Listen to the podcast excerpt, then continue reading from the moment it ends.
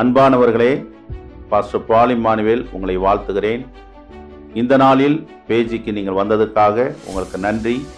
தொடர்ந்து தேவனுடைய வார்த்தைகளை கேட்டு பயன்பெறுங்கள் கர்த்தர் உங்களோடு பேசுவார் இடைப்படுவார். உங்களுக்கு சமாதானம் உண்டாவதால்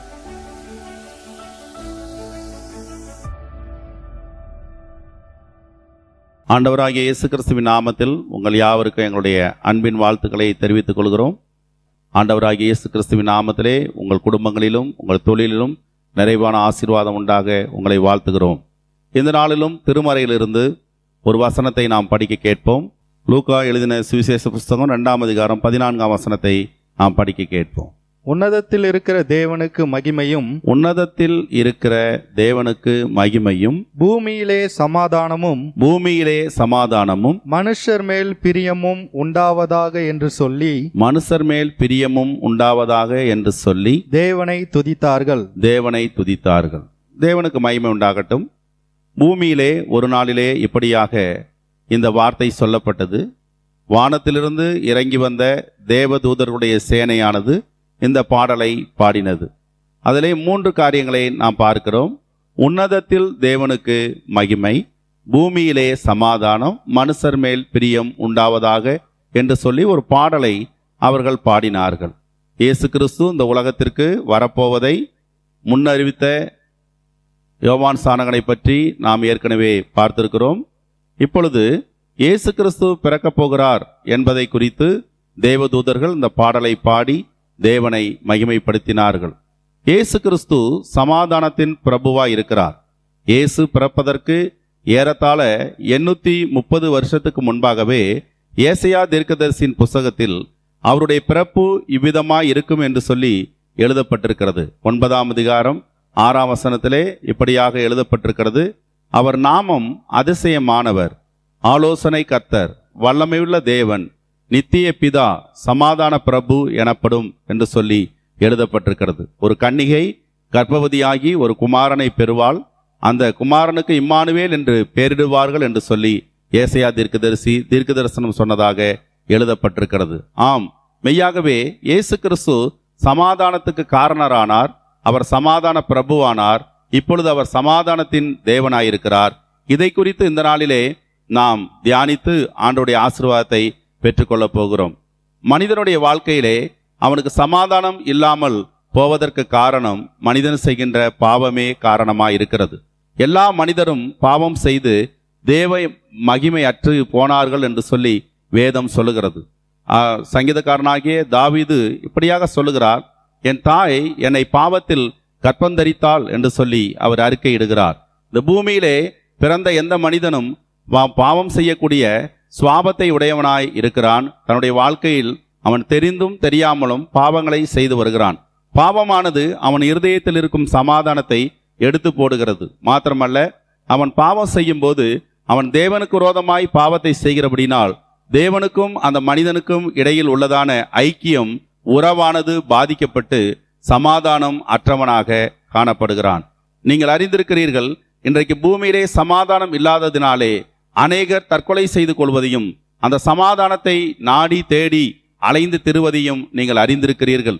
அந்த சமாதானத்தை இயேசு கிறிஸ்து நமக்கு சம்பாதித்து தந்திருக்கிறார். அந்த சமாதானத்தை நீங்கள் இலவசமாக அவரிடத்திலிருந்து பெற்றுக்கொள்ள முடியும். இயேசு கிறிஸ்துவை குறித்த மற்றொரு வசனத்தை நாம் வாசிக்க கேட்போம். ஏசையா தீர்க்கதரிசியின் புஸ்தகம் ஐம்பத்தி மூணாம் அதிகாரம் ஐந்தாம் வசனம் இப்படியாக சொல்லுகிறது.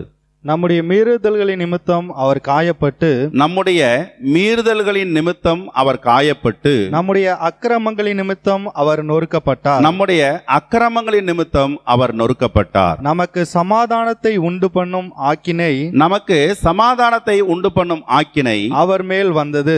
அவர் மேல் வந்தது. அவருடைய தழும்புகளால் குணமாகிறோம். அவருடைய தழும்புகளால் குணமாகிறோம். சமாதானத்தை உண்டு பண்ணும் ஆக்கினை அவர் பேரில் வந்தது. இயேசு கிறிஸ்து இந்த உலகத்திலே அவர் பிறந்தார். இயேசு கிறிஸ்து நம் மத்தியிலே வாழ்ந்தார். அந்த இயேசு கிறிஸ்து நமக்காக மறித்தார் என்று வேதம் சொல்லுகிறது. இயேசு கிறிஸ்து சமாதானத்துக்கு காரணராக மாறினார். மேலே இருக்கும் தேவனுக்கும் கீழே இருக்கும் மனிதனுக்கும் இடையிலே சிலுவையிலே அவர் ஒப்புரவாக்குதலின் ஊழியத்தை செய்து முடித்தார். சிலுவையானது பூமியிலே நடப்பட்டிருந்தது. பூமிக்கும் வானத்துக்கும் இடையிலே இயேசு கிறிஸ்து சிலுவையிலே தொங்கினதை நீங்கள் அறிந்திருக்கிறீர்கள். கீழே பூமியிலே வசிக்கும் மனிதர்களுக்கும் வானத்தில் இருக்கும் தேவனுக்கு இடையிலே ஒரு சமாதானத்தை ஏற்படுத்தினவர் இயேசு கிறிஸ்துவாய் இருக்கிறார். மனிதன் பேரிலே தேவனுக்கு இருந்த கோபம் மாறவும் நியாயத்தீர்ப்பை அவர் எடுத்து போடவும் தக்கதாக இயேசு கிறிஸ்து நமக்காக அவர் பலியானார்.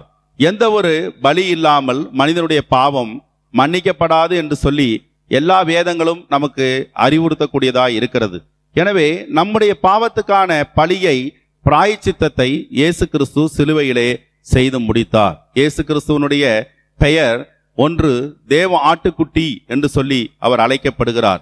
உலகத்தார் அனைவருடைய பாவத்தையும் தீர்க்கும் ஒரு தேவ ஆட்டுக்குட்டியாக இயேசு கிறிஸ்து இந்த உலகத்திலே வந்து அவர் மறித்தார் அவருடைய விலையேற பெற்ற இரத்தத்தினாலே நாம் இப்பொழுது பாவ மன்னிப்பை பெற்றிருக்கிறோம். வேதம் சொல்லுகிறது இயேசு கிறிஸ்துவின் ரத்தம் சகல பாவங்களை நீக்கி நம்மை சுத்திகரிக்கும். இயேசு கிறிஸ்துவின் ரத்தத்தை நாம் அறிக்கையிடும் போது இயேசு கிறிஸ்துவிடத்தில் வந்து பாவ மன்னிப்பாக்காக நாம் பிரார்த்தனை செய்யும் போது ஜெபம் செய்யும் போது அவர் நம்முடைய பாவத்தை மன்னித்து அவருடைய ரத்தத்தினால் நம்மை கழுவி நம்மை சுத்தவான்களாக தேவனுக்கு முன்பாக நிறுத்துகிறார். இயேசு கிறிஸ்து சமாதான காரணர். அவர் சிலுவையிலே சமாதானத்துக்காக அவர் மறித்தார் இப்பொழுது நாம் தேவனிடத்தில் சமாதானத்தை பெற்றிருக்கிறோம். இந்த தேவ சமாதானத்தை தொடர்ந்து நாம் தக்க வைத்துக் கொள்ள என்ன செய்ய வேண்டும் என்று வேதம் நமக்கு பிலிப்பேரின் புஸ்தகத்திலே சொல்லக்கூடியதாக இருக்கிறது. பிலிப்பேரின் புஸ்தகம் நான்காம் அதிகாரம் ஆறு ஏழு வசனத்தை நாம் படி படிப்போம். அதிலிருந்து தெரிந்து கொள்வோம். நீங்கள் ஒன்றுக்கும் கவலைப்படாமல் நீங்கள் ஒன்றுக்கும் கவலைப்படாமல் எல்லாவற்றையும் குறித்து எல்லாவற்றையும் குறித்து உங்கள் விண்ணப்பங்களை உங்கள் விண்ணப்பங்களை ஸ்தோத்திரத்தோடே கூடிய ஜபத்தினாலும் ஸ்தோத்திரத்தோடே கூடிய ஜபத்தினாலும் வேண்டுதலினாலும் வேண்டுதலினாலும் தேவனுக்கு தெரியப்படுத்துங்கள். தேவனுக்கு தெரியப்படுத்துங்கள். அப்பொழுது அடுத்ததாக அப்பொழுது எல்லா புத்திக்கும் மேலான அப்பொழுது எல்லா புத்திக்கும் மேலான தேவ சமாதானம் தேவ சமாதானம் உங்கள் இருதயங்களையும் உங்கள் இருதயங்களையும் உங்கள் சிந்தைகளையும் உங்கள் சிந்தைகளையும் கிறிஸ்து இயேசுவுக்குள்ளாக கிறிஸ்து இயேசுவுக்குள்ளாக காத்துக்கொள்ளும். காத்துக்கொள்ளும். சமாதானத்தை நாம் அடைய வேண்டுமானால் ஜெபம் செய்ய வேண்டியது அவசியமாயிருக்கிறது. நீங்கள் ஒன்றுக்கும் கவலைப்படாமல் ஒன்றுக்கும் கவலைப்படாமல் எல்லாவற்றையும் குறித்தும் சோத்திரத்தோடு கூடிய ஜெபத்தினாலும் வேண்டுதலினாலும் விண்ணப்பத்தினாலும் தேவனுக்கு தெரியப்படுத்துங்கள். அப்படி நீங்கள் தெரியப்படுத்தும் போது எல்லா புத்திக்கும் மேலான தேவ சமாதானம் உங்கள் இருதயத்தையும் உங்கள் சிந்தையும் நிரப்பும் என்று வேதம் சொல்லுகிறது. நம்முடைய வாழ்க்கையிலே நாம் ஜெபம் செய்ய பழகிக் கொள்வோமானால் அது நம்முடைய வாழ்க்கையிலே ஒரு பெரிய ஆசீர்வாதத்தை நன்மையை நமக்கு கொண்டு வரக்கூடியதாக இருக்கிறது. எனவே நாம் நம்முடைய எல்லா காரியங்களையும் ஒரு தகப்பனிடத்தில் பிள்ளை சொல்வது போல நாம் நம்முடைய எல்லா தேவைகளையும் நம்முடைய குறைகளையும் நம்முடைய பாடுகளையும் நம்முடைய பிரச்சனைகளையும் நாம் தேவனிடத்திலே சொல்லலாம். அவர் அன்புள்ள தகப்பனாய் இருந்து அந்த ஜபங்களை கேட்டு நமக்கு அவர் சமாதானத்தை அருளி செய்வார். மாத்திரமல்ல பிலிப்பிரியின் புஸ்தகத்திலே மற்றொரு வசனத்தை கூட நாம் வாசிப்போம். பிலிப்பிரியின் புஸ்தகம் நாலாம் அதிகாரத்திலே ஒன்பதாம் வசனத்தை நாம் படிப்போம். நீங்கள் என்னிடத்தில் கற்றும் நீங்கள் என்னிடத்தில் கட்டும் அடைந்தும் அடைந்தும் கேட்டும் கேட்டும் கண்டும் கண்டும் இருக்கிறவைகள் எவைகளோ இருக்கிறவைகள் எவைகளோ அவைகளையே செய்யுங்கள். அவைகளையே செய்யுங்கள். அப்பொழுது அப்பொழுது சமாதானத்தின் தேவன் உங்களோடு இருப்பார். சமாதானத்தின் தேவன் உங்களோடு இருப்பார். என்னிடத்தில் நீங்கள் எதை கண்டீர்களோ கற்றீர்களோ கேட்டீர்களோ அதன்படி செய்யுங்கள் என்று அப்போஸ்தலனாகிய பவுல் அவர் உரிமையோடு கூட பிலிப்பையில் இருக்கும் சபைக்கு சொல்லுகிறதை நாம் பார்க்கிறோம். எனவே அவர் ஒரு மாதிரியான ஊழியக்காரராக இருந்தார். மேலும் எட்டாம் வசனத்தை நாம் படிப்போம்.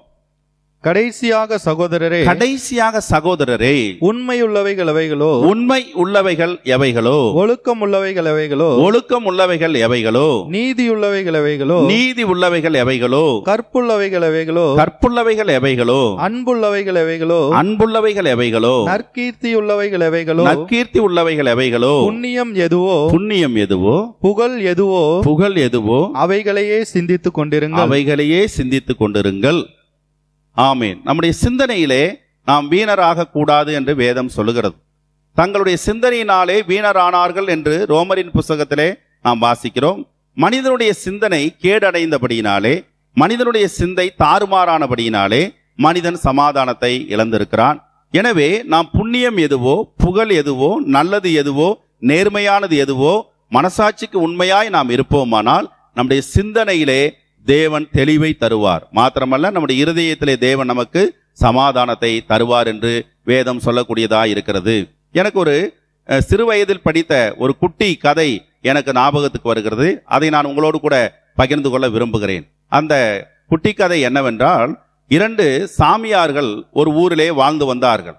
ஒருவருடைய பெயர் மிளகாப்பழ சாமியார் என்று சொல்லி அழைக்கப்பட்டது. அவர் எப்பொழுதும் மிளகாய் பழத்தை மாத்திரமே சாப்பிட்டு பச்சை தண்ணியை குடித்து அவர் உயிர் வாழ்ந்து வந்தாராம். இன்னொரு சாமியாருடைய பெயர் வாழைப்பழ சாமியார் என்று சொல்லி அழைக்கப்பட்டது. அவர் எப்பொழுதும் ஒரு வாழைப்பழத்தை சாப்பிட்டு அதோடு கூட தண்ணீர் சாப்பிட்டு உயிர் வாழ்ந்து வந்தார். இந்த ரெண்டு துறவிகளும் இப்படியாக தங்களுடைய வாழ்க்கையை நடத்தி கொண்டிருக்கும் போது ஒரு நாளிலே அவர்களுக்குள்ளே ஒரு தகாத சிந்தனை வந்தது. அது என்னவென்றால் தங்களுடைய துறவரத்தை விட்டு மீண்டும் அவர்கள் வெளியே வர விரும்பினார்கள். அவ நாம் துறவரத்தை விட்டு வெளியே வர வேண்டுமானால் நாம் பாவம் செய்ய வேண்டும். அப்படி பாவம் செய்ய வேண்டுமானால் நாம் சண்டையிட வேண்டும். எனவே நாம் இருவரும் இப்பொழுது சண்டையிடுவோம் என்று சொல்லி அவர்கள் ஒரு தீர்மானத்துக்குள் வந்து தகாத சிந்தனை அவர்களுக்குள் வந்தபடியினாலே ஒரு தீர்மானத்துக்குள் வந்து அவர்கள் சண்டையிடுவதற்கு என்ன செய்யலாம் என்று யோசித்தார்கள். ஒரு துறவி என்ன செய்தார்? தன்னுடைய கமண்டலத்தை நடுவே வைத்தார். வைத்துவிட்டு சொன்னார் இந்த கமண்டலம் என்னுடையது என்று நான் சொல்லுவேன். நீ உன்னுடையது என்று சொல்ல வேண்டும். மாறி மாறி இருவரும் நாம் அப்படியாக உரிமை பாராட்டி சண்டையிடலாம் என்று சொல்லி அந்த துறவி சொன்னார். சரி அப்படி செய்யலாம் என்று சொல்லி மற்றொரு துறவி ஒத்துக்கொண்டார். அப்பொழுது முதலாவது துறவி தன்னுடைய கமண்டலத்தை கீழே வைத்தார். இரண்டாவது துறவி அதை பார்த்து கொண்டிருந்தார். முதலாவது துறவி கமண்டலத்தை கீழே வைத்தவர் சொன்னார் இது என்னுடையது என்று சொன்னார். அப்ப இரண்டாவது துறவி அவர் சொன்னார் அது உன்னுடையதா இருந்தால் நீயே எடுத்துக்கொள் என்று சொல்லிவிட்டார். எனவே அங்கு சண்டை போட வழி இல்லாமல் போகிவிட்டது. இப்படிதான் மனிதர்கள் தகாத சிந்தனைகளை சிந்தித்து அவர்கள் ஏதாகிலும் ஒன்றை செய்ய வேண்டும் என்று முயற்சிக்கிறார்கள். ஆனால் அவர்கள் இருவருமே துறவிகளாக இருந்ததினாலே எல்லாவற்றையும் துறந்து விட்டபடினாலே அவர்கள் அந்த ஆசையினாலே சண்டையிட வாய்ப்பில்லாமல் போகிவிட்டது.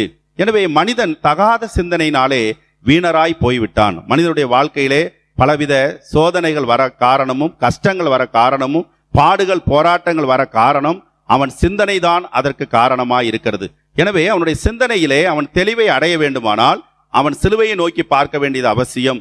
இயேசு கிறிஸ்து இந்த உலகத்திலே நாம் எப்படி வாழ வேண்டும் என்று சொல்லி நமக்கு கற்று கற்று தந்திருக்கிறார். மத்திய எழுதின சுவிசேஷம் பதினொன்னாம் அதிகாரம் இருபத்தி ஒன்பதாம் வசனத்திலே நான் சாந்தமும் மனத்தாளுமையுமா இருக்கிறேன். என்னிடத்தில் நீங்கள் வந்து கற்றுக்கொள்ளுங்கள். அப்பொழுது உங்கள் ஆத்மாவுக்கு இளைப்பாறுதல் கிடைக்கும் என்று இயேசு கிறிஸ்து சொல்லியிருக்கிறார். மாத்திரமல்ல இருபத்தி எட்டாம் வசனத்திலே வருத்தப்பட்டு பாரம் சுமக்கிறவர்களே நீங்கள் எல்லோரும் என்னிடத்துக்கு வாருங்கள். நான் உங்களுக்கு இளைப்பாறுதல் தருவேன் என்று அவர் அழைக்கிறார். முழு மனு குலத்தையும் பார்த்து இயேசு கிறிஸ்து என்னிடத்தில் வாருங்கள் என்று சொல்லி அவர் அழைக்கிற தேவனாய் இருக்கிறார். அவரிடத்தில் நாம் வருவோமானால் அவரிடத்தில் நாம் கற்றுக்கொள்வோமானால் அவர் சாந்தமும் மனத்தாளுமையுமாய் இருப்பது போல நாமும் சாந்தமும் மனத்தாளுமையுமாய் இருப்போமானால் கர்த்தர் நிச்சயமாய் நமக்கு அவர் சமாதானத்தை தருவார். இந்த பூமியிலே நாம் சமாதானமாய் வாழ முடியும். அதற்கான வழிமுறைகளை இயேசு கிறிஸ்து நமக்கு கற்றுக் கொடுத்திருக்கிறார். அவர் சமாதானத்தின் பிரபு அவர் சமாதானத்தின் தேவன். எனவே அந்த சமாதானத்தின் தேவனிடத்திலே நாம் சமாதானத்தை கற்றுக்கொள்வோம். மாத்திரமல்ல மற்றொரு வசனத்தை நாம் வாசிப்போம். அது எபிரேயரின் புஸ்தகம் பனிரெண்டாம் அதிகாரம் பதினான்காம் வசனம். யாவரோடும் சமாதானமாய் இருக்கவும் யாவரோடும் சமாதானமாய் இருக்கவும் பரிசுத்தமுள்ளவர்களாய் இருக்கவும் பரிசுத்தமுள்ளவர்களாய் இருக்கவும் நாடுங்கள். நாடுங்கள். பரிசுத்தமுள் பரிசுத்தம் இல்லாமல் பரிசுத்தம் இல்லாமல் ஒருவனும் கர்த்தரை தரிசிப்பதில்லையே. ஒருவனும் கர்த்தரை தரிசிப்பதில்லையே என்று சொல்லி எழுதப்பட்டிருக்கிறது. யாவரோடு சமாதானமாய் இருக்கும்படி நமக்கு வேதம் போதிக்கிறது. இந்த நாட்களிலே குடும்பங்களிலே சமாதானம் இல்லை. தனிப்பட்ட மனிதனுடைய இருதயத்திலே சமாதானம் இல்லை. இந்த நாட்களிலே சமுதாயத்திலே சமாதானம் இல்லை. அரசியலிலே சமாதானம் இல்லை அரசாங்கத்திலே சமாதானம் இல்லை ஜனங்களுக்குள்ளே மோதல்கள் நடைபெறுகிறது. தேசங்களுக்குள்ளே மோதல்கள் நடைபெறுகிறது. ஒருவரை ஒருவர் பகைக்கிறார்கள் ஒருவரை ஒருவர் காட்டிக் கொடுக்கிறார்கள். சமாதானம் இல்லாத ஒரு பூமியிலே நாம் வாழ்ந்து கொண்டிருக்கிறோம். இந்த சமாதானம் இல்லாத பூமியிலே தனி மனிதன் சமாதானத்தை பெற்றுக்கொள்வதற்கும் குடும்பங்களிலே சமாதானத்தை பெற்றுக்கொள்வதற்கும் நம்முடைய சபைகளிலே நம்முடைய மக்கள் மத்தியில் சமுதாயத்தில் நாம் சமாதானத்தை பெற்றுக்கொள்ளவும் தேசங்களில் சமாதானம் உண்டாயிருக்கவும் நிலவவும் நாம் இயேசு கிறிஸ்துவனுடைய பொன்முகத்தை தேட வேண்டியது அவசியமாயிருக்கிறது.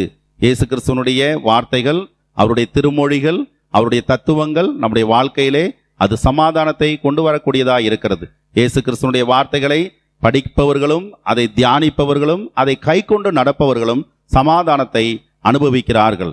ஏசையா தீர்க்கதரிசின் புஸ்தகத்திலே ஒரு வசனம் இப்படியாக சொல்லுகிறது. உன்னுடைய பிள்ளைகளின் சமாதானம் பெரியதா இருக்கும். அவருக்கு பயந்து வாழுகிறவருடைய வாழ்க்கையிலே அவர்களுடைய பிள்ளைகளை தலைமுறைகளை தேவன் சமாதானத்தினாலே நிரப்புகிறவராய் இருக்கிறார். மாத்திரமல்ல உன் சமாதானம் நதியைப் போல அது பெருகி கொண்டே இருக்கும் என்று சொல்லி வேதத்தில் எழுதப்பட்டிருக்கிறது. எனவே சமாதானத்தை தருகிற தேவன் இயேசு கிறிஸ்து அவரை நம்பி வருகிற யாவரும் சமாதானத்தை அனுபவிக்கிறார்கள். வாழ்க்கையிலே என்ன துன்பங்கள் வந்தாலும் வாழ்க்கையில என்ன தேவைகள் இருந்தாலும் வாழ்க்கையில் என்ன போராட்டம் இருந்தாலும் இயேசு கிறிஸ்து சமாதானத்தை தருகிறார் என்று சொல்லி அவர்கள் விசுவாசிக்கிறார்கள் நம்புகிறார்கள். மாத்திரமல்ல இயேசு கிறிஸ்துவனிடத்திலே சமாதானத்தை தரும்படி அவர்கள் கேட்டுக்கொள்கிறார்கள்.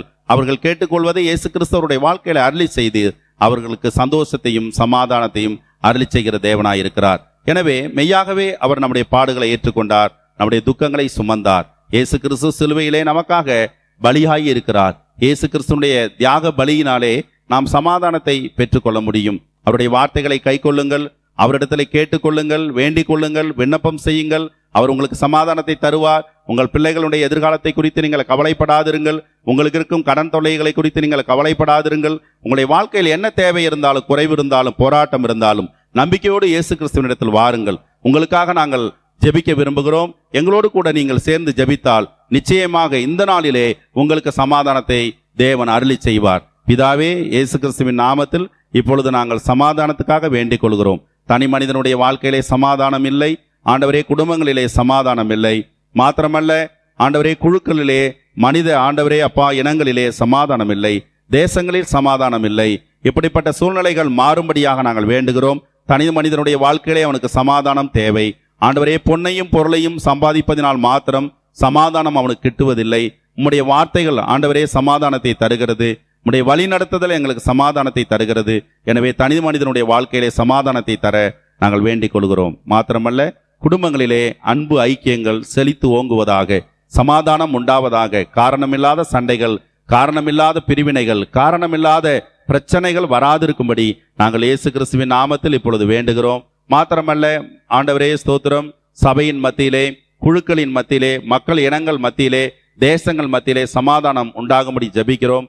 தேசங்களுக்குள்ளே இருக்கிற விரோத போக்குகள் மாறுவதாக ஆண்டவரே அரசியல்வாதிகளுக்குள்ளே இருக்கிற காழ்ப்புணர்ச்சிகள் மாறுபடி நாங்கள் வேண்டிக் கொள்கிறோம். யாவருக்கும் சமாதானத்தை கொடுத்த இயேசு கிறிஸ்து இப்பொழுது உம்முடைய சமூகத்திலே தலை தாழ்த்தி ஜெபிக்கிற யாவருக்கும் சமாதானத்தை நிம்மதியை அருளி செய்வீராக. மாத்திரமல்ல தேசங்களிலே சமாதானம் உண்டாவதாக ஆண்டவராகிய இயேசு கிறிஸ்துவின் நாமத்தினாலே நாங்கள் சமாதானத்தை இப்பொழுது அறிவிக்கிறோம். தேவனே கத்தர் எங்கள் ஜெபத்தை கேட்டதுக்காக நன்றி செலுத்துகிறோம். ஆண்டவரே ஸ்தோத்திரம். உமக்கு துதி செலுத்துகிறோம். இயேசு கிறிஸ்துவின் நாமத்தில் வேண்டுகிறோம். நல்ல பிதாவே. ஆமே இந்த தொலைக்காட்சி நிகழ்ச்சியை நீங்கள் பொறுமையாக நீங்கள் கேட்டதற்காக உமக்கு உங்களுக்கு நன்றி சொல்கிறோம் நீங்கள் தேடும் சமாதானத்தை நிம்மதியை இயேசு கிறிஸ்து உங்களுக்கு அருளி செய்வாராக. கர்த்தர் உங்களை ஆஸ்வதிப்பாராக ஆமே